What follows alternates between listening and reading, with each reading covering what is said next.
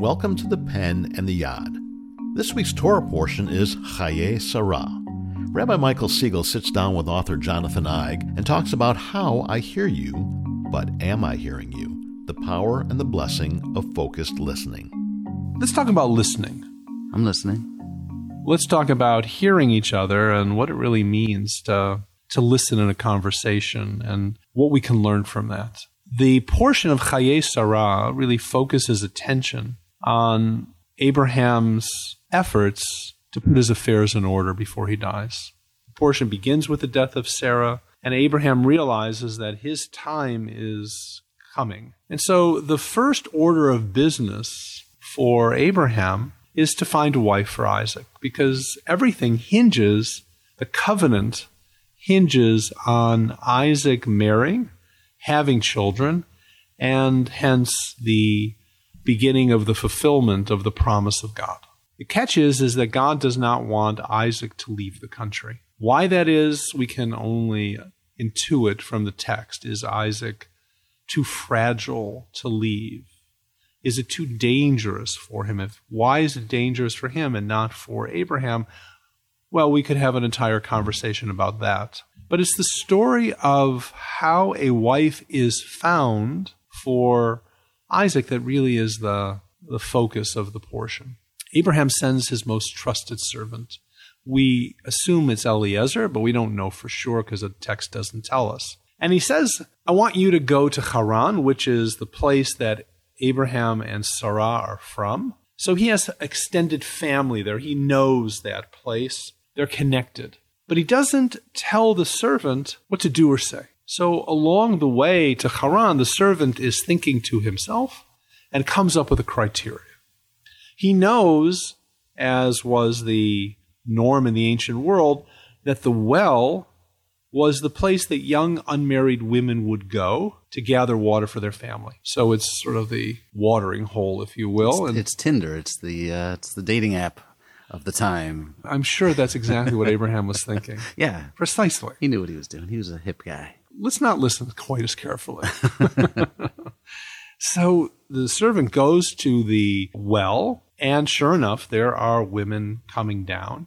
And the criteria is this he asks each woman for water for himself. The one that offers to water his flocks, that's the one he's going to choose. What's the criteria? What's he looking for? Some rabbis say that he's looking for a strong woman because if you have camels, there's a lot of water that, that, that she's going to have to offer. But is there another idea here? It sounds like the test is kindness, perhaps. But what kind of kindness? It's an interesting issue. What's the hallmark of the home of Abraham and Sarah? The hallmark is hachnasat orchim. It's welcoming the stranger the entire story of Hagar, and that was our conversation a couple weeks ago, revolved around the treatment of the stranger. And what we learn about Abraham and Sarah is that they learn from that, and thing that distinguishes their home is the manner in which they welcome the strangers, the angels who come, and the preparations they make. In fact, a chuppah is modeled on the home of Abraham and Sarah, which was open on all sides to welcome people in.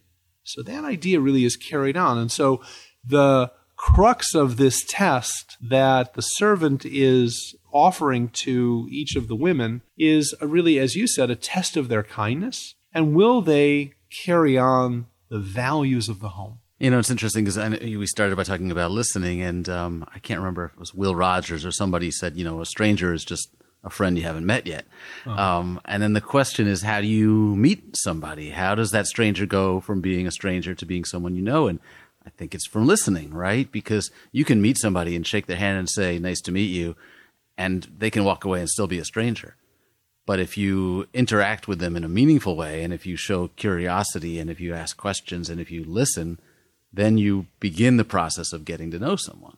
Right. It's sort of the Dale Carnegie you know how to how to influence people, how to make friends, how to engage people. Yeah, although Dale Carnegie makes it sound like it's um, it's a, it's an exchange, it's a it's a commercial. It's it's uh, you know you it's want formulaic. something out of it. It's formulaic. Um, yeah, and I would argue that if you're curious and if you're empathetic and if you genuinely want to get to know somebody, then and you're listening, and you show that you care enough to truly listen, that's how you know relationships truly begin. And that's a perfect understanding, I think, of this of this portion because what's happening here? She doesn't know the uh, the, the stranger, but who's the person that's going to take the time to not only listen with their ears, but also to listen with their hearts? Who's the person who's going to say, this person doesn't just need water for himself, needs to water his flocks. So, what we are looking at is a story about heightened listening, empathic listening. And that is then what makes Rebecca a worthy mate for Isaac, because she models the values of the home. And it begins with listening. And you think about our society today, just walking down the street, and every person, including me, by the way, has something in their ears. They're listening to someone else, which is already a signal that I'm not listening to you. I don't want to be bothered, right? And how often do you go to lunch with somebody and that person, maybe they're not using it, maybe they're not looking at it, but they just have their phone on the table. Guilty as lunch. charged. And I think that is a huge problem. And I think it, it just sends the message that there are other priorities in this conversation. I think it leads to distraction. I think that it leads to bad listening. Even if you never look at that phone, I think the quality of the listening is compromised. It's one of my real pet peeves. I'll remember and that next, next time we go to lunch. I'm gonna I'm gonna let you know. I'm gonna. I, I think that's a, that's a really interesting issue. That a phone on the table is a signal to the other person that I have other things going on that might be more important than my conversation with you. That's right. It's a barrier, it's a wall. And I do interviews for a living. I go to people's homes, and I ask them to open up and to tell me their their feelings and to tell me their, their life stories. And I think very hard about these things because I wonder having a tape recorder on the table is that going to be a barrier? Is that going to be inhibiting to them as in opening up to me? Or is sitting there with a notebook and scribbling and losing eye contact? Is that going to be more of a barrier? And I usually prefer the tape recorder because I feel like if I'm taking, if I'm losing my eye contact to constantly scribble in my notebook, then they're not going to feel a connection with me. Bringing a camera and shooting video while I interview them is a huge barrier to empathy and to understanding. So I think about these things a lot. And that's why I would certainly never check my phone when I was interviewing somebody if I really wanted to build a connection with them. I just have to check my email. Just give me a moment. Yeah, go ahead, Rob. I'm sorry, what I, were you I, saying? I was checking my email there. I, was thinking about even just thinking about checking your email yeah. distracts you, though, right? Uh, yeah, it's like, like, we're like Aquaman, you know. Where's my phone? Can I really breathe? You know, how am I going to go forward? I think that's 100% correct because we don't listen. How many pe- how many times is someone looking at their phone and talk? I'm listening. That's right, and right? we do it with our kids, which our, well, our really kids, kills I, me. I um, think our kids, especially the kids who don't have phones yet, because they're really getting they're getting a raw deal. Yeah, right, exactly. They really have to like make eye contact, and so all of those signals that we send to people. I'm looking at you. I'm listening. I'm not looking over your shoulder, and I show you that I'm listening because I'm noticing something else. Those conversations that we have with you know the most intimate people in our lives where someone says well if that's what you wanted why didn't you just say so? It really, really speaks to the issue because yes on one hand we should be confident and comfortable to express our needs to another person. At the same time it's meaningful to us when someone figures it out when someone does it without asking. Right. If somebody's not just listening but paying attention they might know what you're feeling. They might sense it and pick up on it and try to understand it actively as opposed to waiting for you to say, listen, I need you to do this. I feel sad about this. You know, it's it, when you have when you're really making that connection, then it works in both directions. I think it does. I think it does, and the use of technology, I think, has really changed the dynamic of what listening's about. Because we have a private universe that we have. It's a screen. And I can look at, and people are talking, and I'm observing other conversations. So I can sort of visit and come back out, which are relationships, but they're not intimate, meaningful, connected relationships, at least as humankind has understood them. Yeah, it's safe. You can you can have an emotional distance.